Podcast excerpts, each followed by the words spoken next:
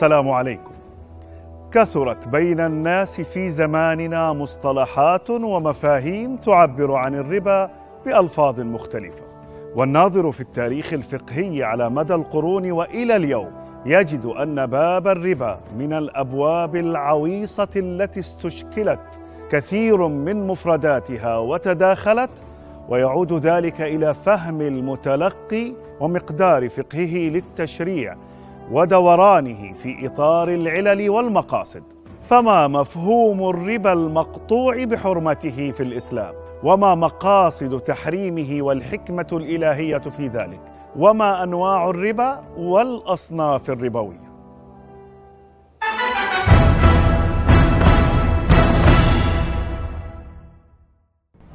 لقد جاء الإسلام بالنهي عن موبقات عظيمة وسميت موبقات لأنها توبق مرتكبها.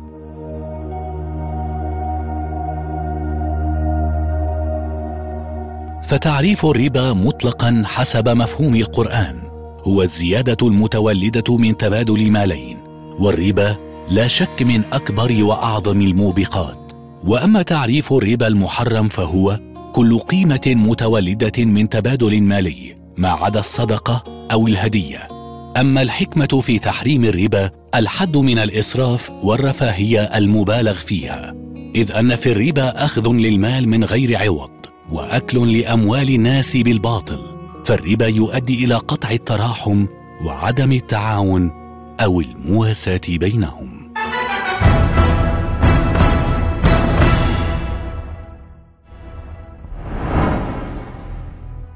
لماذا أحل الله البيع وحرم الربا؟ وما الفرق بين البيع بالأجل والربا؟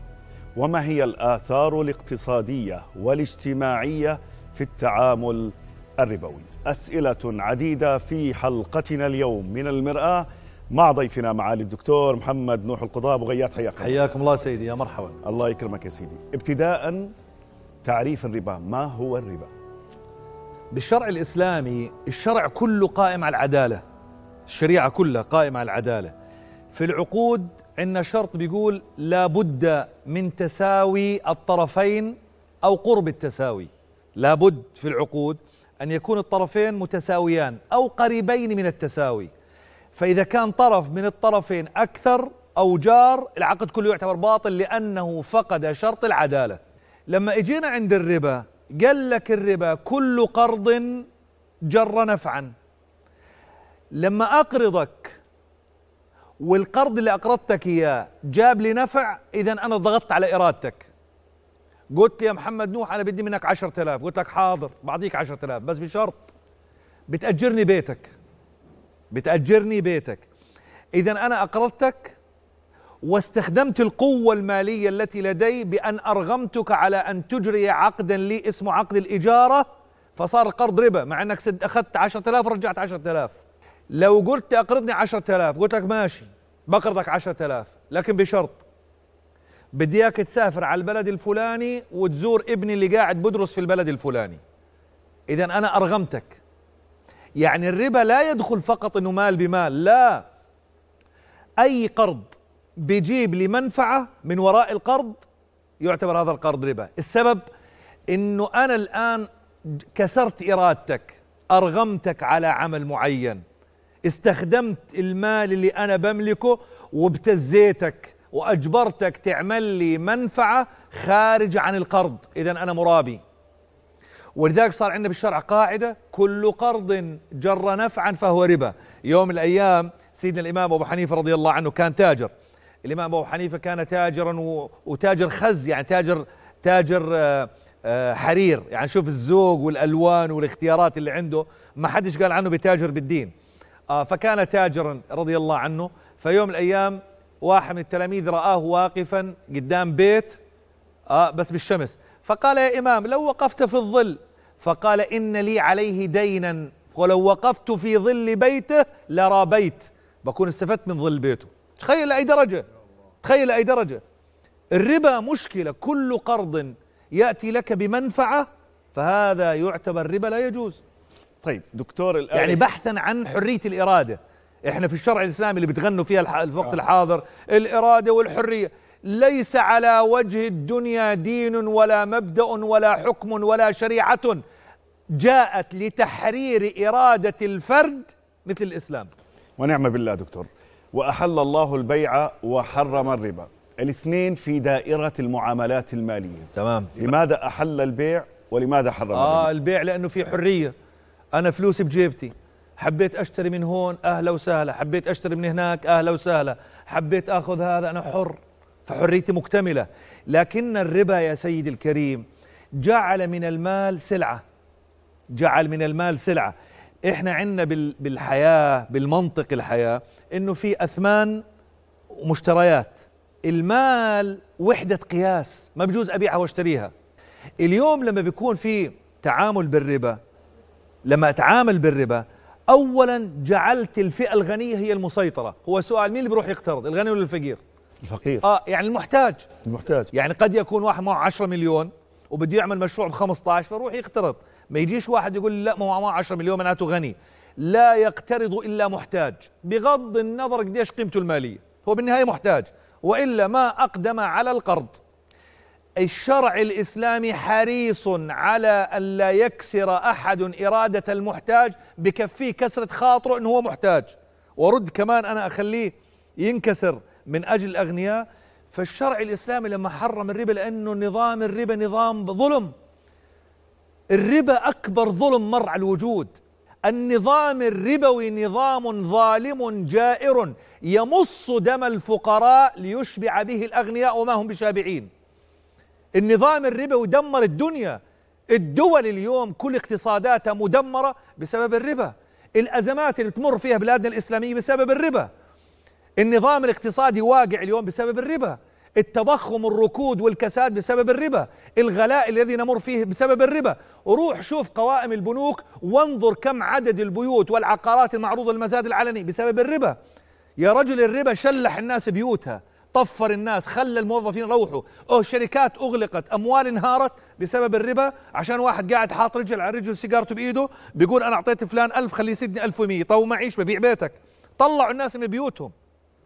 أنا بسمي الربا الربا هو القاتل الصامت زي ضغط الدم. الأطباء بيقول لك عن ضغط الدم قاتل صامت. قاتل صامت. آه والربا كذلك قاتل صامت. يقتل الناس لكن ليش الناس مش حاسة؟ لأنه مش متخيلين إنه في نظام ثاني يقدر يحكمهم. فبقول لك يا عم الدنيا كلها قايمه على الربا. إذا الدنيا كلها غرقانة بدي أغرق معهم. العالم اليوم لا يتخيل وجود اقتصاد بغير ربا لأنه ألف الربا والربا قاعد بدمر فيهم. الشركات تكسر العائلات تشرد الشركات تغلق الموظفين بيروحوا التضخم الكساد. وكله عشان مين؟ والله عشان البنك. أنا بمص دم الفقير بدل ما أوقف معاه كما هو في نظام الزكاة أن الغني يشفق على الفقير والغني بدعم الفقير والغني بيعطي الفقير عشان كلنا نترفه. كنا نعطي الزكاة من الملك عشر آلاف درهم وكان عنده ركوبة ومنزل وزوجة. شوف نعطيهم. قال لك لا أنا بدي أمص دمه للفقير بدي أسحق سحق الطبقية التي نعيشها اليوم والعبودية الجديدة إحنا لغينا العبودية سنة 1952 بالأمم المتحدة. العبودية القائمة اليوم عبودية دولية. دول دول اليوم تملي على دول أخرى مناهجها التربوية ومناهجها الأسرية وقوانين الأسرة وقوانين اقتصادها ومساعدات الغذائية ومساعدات العسكرية وترسيم حدودها عن طريق الربا. دول اليوم اليوم أصبح الاستعباد دولي. دول كاملة اليوم لا تملك من إرادتها شيء. والله ما بيقدر يفتح ثمه بكلمة. السبب؟ أنا علي قروض. وخذ يا بنك دولي وخذ يا أمم متحدة وخذ لك يا قروض وإذا بتفتح ثمك بطالبك بالديون بجعل اقتصادك صفر. في لحظة من اللحظات من شدة الديون صارت تكلفة طباعة الورق النقدي تكلفته أعلى من سعر ال ال ال العملة. العملة نفسها. شو سببه؟ سببه الربا. لكن الناس مش قادرة تحكي. ليش؟ بقول لك لأنه دين. يا أخي أنا مش فهمان شغل بس مهمة. أنا لحد الآن ما حكيتش دين على فكرة ولا قلت قال الله ولا قلت رسول الله. أنا قاعد بقول لك اقتصاد دولي. يا جماعة الخير ما الذي يمنعك أن تجرب اقتصادا من شأنه أن يعطيك ويغنيك ويرضيك؟ ليش ما تجربه؟ آه لأنه حكى الإسلام. أنت لما بقول لك إسلام تصير تعطس؟ يعني أنت الإسلام مسوي لك حساسية؟ ما أنت جربت نظام شيوعي جربت نظام رأس مال ما تجرب الدين. مش لأنه دين. لما انهارت البنوك لما انهارت البنوك بالفقاعة المالية تايوان لحالها سبع فيها 700 بنك إسلامي. يا إخوان تايوان فيها 700 بنك إسلامي. تايوان تايوان. البنوك الإسلامية ليش ما انهارت؟ أنا مش محامي عنهم بس لأنه الإسلام يعتمد على الاقتصاد الحقيقي. الربا ليس اقتصادا حقيقيا الربا مال بمال مع زيادة. الاقتصاد الحقيقي عمارة سيارة آه، مطار مصنع آه، محل ألبان محل خلويات هذا اقتصاد حقيقي اسمه. هذا اسمه اقتصاد حقيقي. الربا بيعمل لك فقاعات اقتصادية. بيعمل لك بيع للديون. الإسلام ما في بيع للديون. اللي صار في الانهيارات البنكية 1300 بنك أغلقت في أمريكا. بس إحنا طبعا اللي بيوصلنا أنه أمريكا و... إحنا دائما وأبدا نعظم الغربي. نعظم ونعظم لأنه هذا انهزام داخلي. بنحبه هذا أبو شعر أشقر بنحبه بنموت فيه. أبو عيون زرق من مقدسه. ليش؟ لأنه شعر أشقر وعيون زرق معناته بيحكي صح. حبيبي دينك جاب لك نظام اقتصادي يجعل من الفقير غنيا ويجعل من الغني أكثر ثراء. ليش ما تأخذ فيه؟ آه لأنه هذا إسلام. ما دام إسلام بدناش إياه. اليابان اليابان لما اليابان اقتصاد اليابان تعثر. شو تعثر معناته بالنسبة لليابان؟ كان يا سيدي العزيز فائض الاقتصاد الياباني 120 مليار. يعني اليابان عندها 120 مليار مش عارف وين تروح فيهم. تخيل. نزل من 120 مليار ل 80 مليار. صار عندهم إيش؟ صار عندهم عجز. اعتبروه إنه هذا عجز. آه، آه، بداية الكساد بداية بداية ركود اقتصادي. نزل الفائض من 120 ل 80 ضجت الحكومة اليابانية. شو نعمل؟ راحوا نزلوا أسعار الفائدة ل 1% شو يعني أسعار الفائدة 1% يعني قريب قروض يعني القروض. بعدين نزلت أسعار القروض للصفر شو يعني صفر؟ قرض حسن. طب ما الله قال لك قرض حسن. لا. لما الله قال قرض حسن قلنا له لا يا عم الاقتصاد ما بيمشي. لما اليابان قالت بدي أسوي أسعار الفائدة صفر قلنا تعيش اليابان لأنه اليابان بيفهموا أكثر منا. يعني إحنا مشكلتنا يا سيدي الكريم إنه إحنا عندنا عدائية للإسلام مش مفهوم شو سببها. اليابان نزلت أسعار الفائدة وقربتها من الصفر. الإسلام قال لك تعال من ذا الذي يقرض الله قرضا حسنا؟ طب يا رب شو تعطيني؟ فيضاعفه له أضعافا كثيرة. قال لك النبي عليه الصلاة والسلام الدرهم تتصدق فيه لك مقابله عشر حسنات لكن القرض 18 على فكرة الصدقة بعشرة والقرض ب 18 ضعف إلى 27 ضعف. يعني أجرة آه، الحسنات القرض عند الله أعظم من حسنات الصدقة لأنه الصدقة قد تقع في يد كاذب. لكن ما فيش واحد بيقول لك يا محمد الجابري تعطيني ألف دينار إلا وهو محتاج. فقد بذل ماء وجهه. فبما أني قد بذلت ماء وجهي الله أعطاك حسنات زيادة. الربا دمار دمار. هو قاعد بدمر في العالم. طيب دكتور يعني أنا كيف أفهم آه أنه الله توعد آكل الربا بحرب من الله ورسوله؟ فليأذن بحرب من الله ورسوله. وفي خطبة الوداع خصص الرسول صلى الله عليه وسلم عن الربا وتحدث وأنه كل ربا موضوع وأول ربا أضعه ربا عم العباس. حجم محاربة الإسلام لآفة الربا بهذا القدر يعني المعاصي كثيرة وحذر الإسلام من معاصي كثيرة لكن أن يتصدر الله عز وجل ونبيه ورسوله لمحاربة الربا يعني شيء عظيم. أسمع منك الإجابة بعد الفاصل. إن شاء الله. مشاهدينا الكرام فاصل قصير ثم نواصل ما تبقى من المرآة فتفضلوا بالبقاء معنا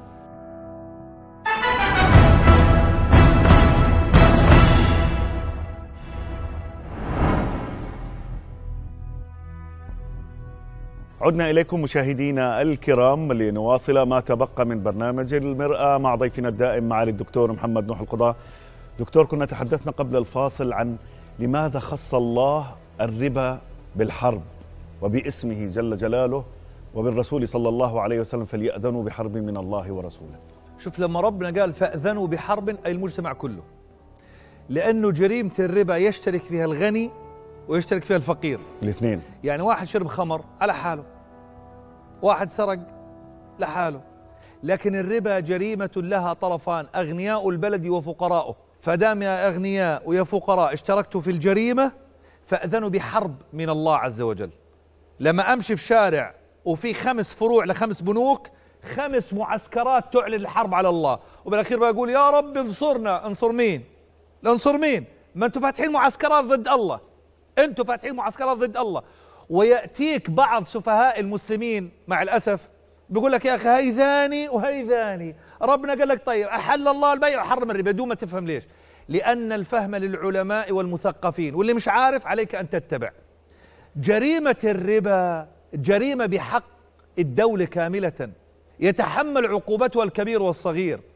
والحرب من الله ورسوله لأنه الدم الآن إحنا أجساد فينا دورة دموية مش هيك؟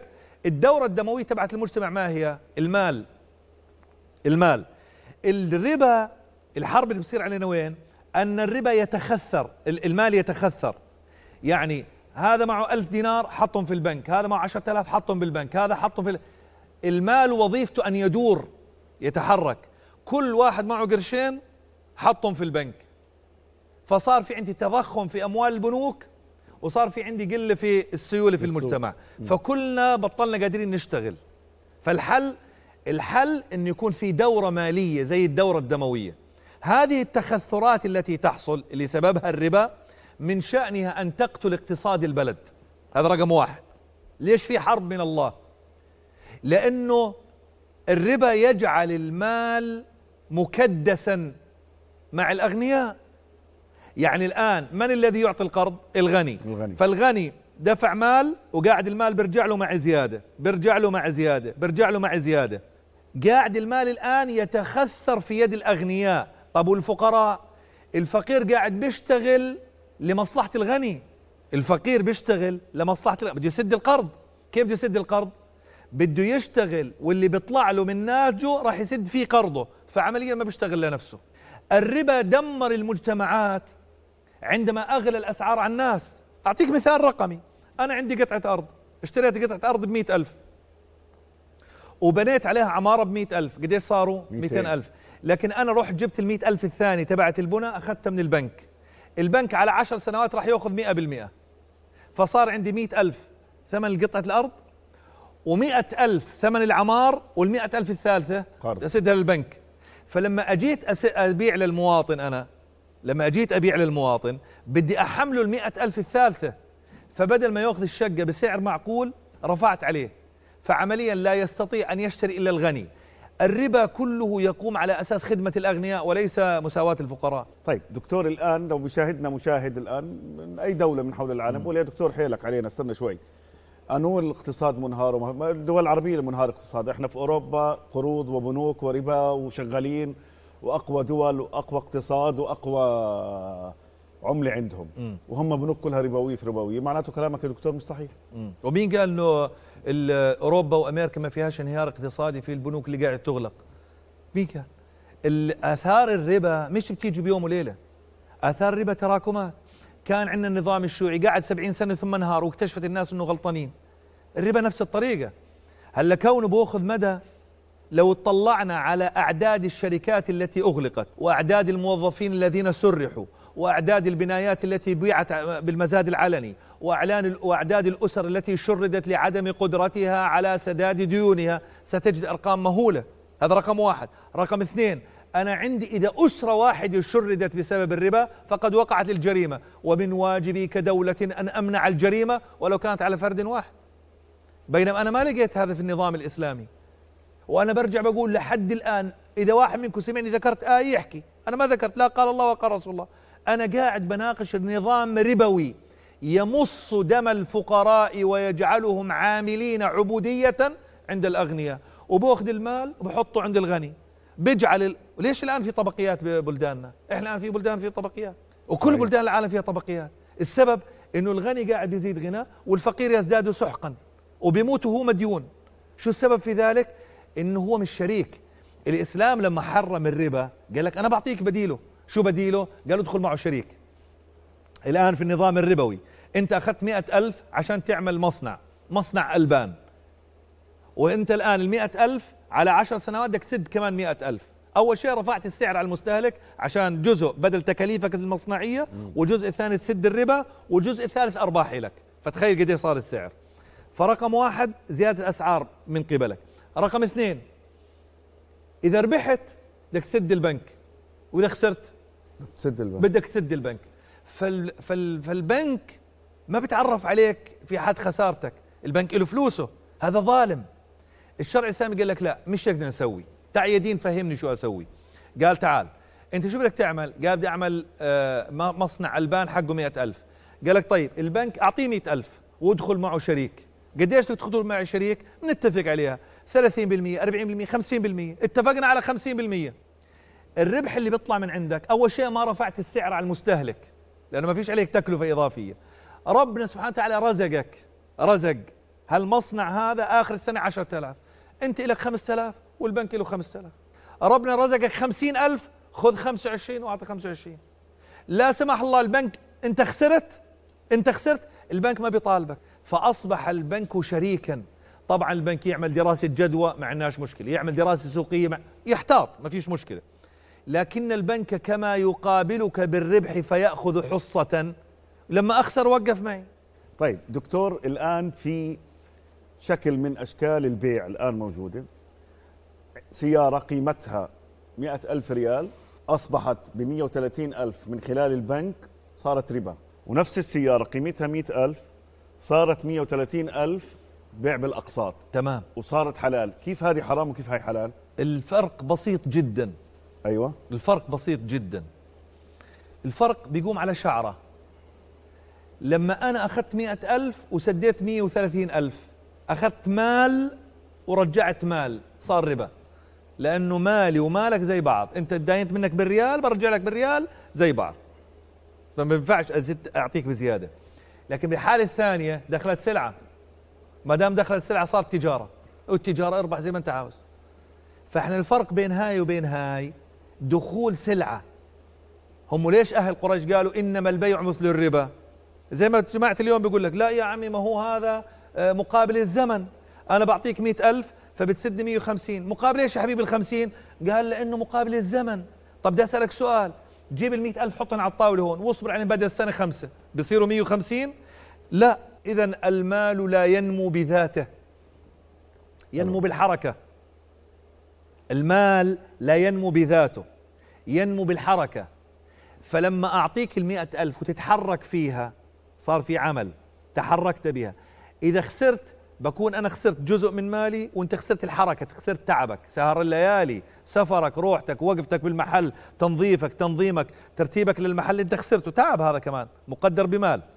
لكن لما أعطيك مئة ألف وترجع لي 150 الخمسين مقابل إيش؟ قال مقابل الزمن. نسأل سؤال وهل الزمن يولد مال؟ لا, لا ما بيولد إذا أنا أعطيتك خمسين ألف بزيادة. طيب. فصار في عندي نقطة مهمة جدا. مال بمال يشترط فيه التساوي. إذا دخل أي تجارة صار حلال. شكرا معاليك. حياك الله يعطيك العافية.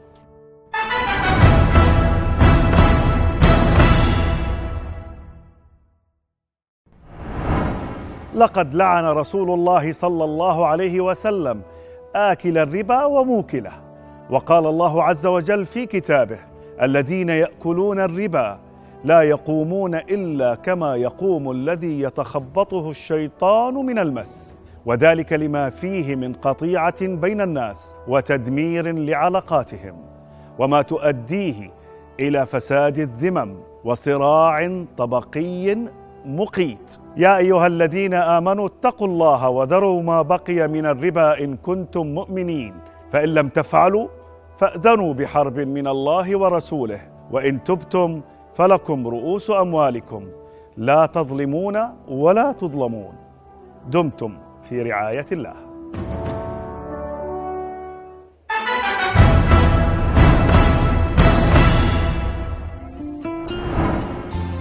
يوما يضوي ليلك بدر وبيوم لا تجد المشكاة. فاقبل ذاتك هذا قدر. لست وحيدا في المرآة. لا لا لا لا تخشى المرآة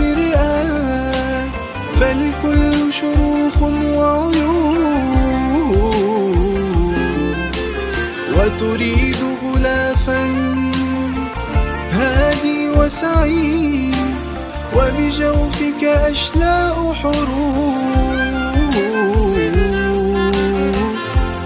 بالإقبال تتبدل الأحوال ما بين شروق وغروب.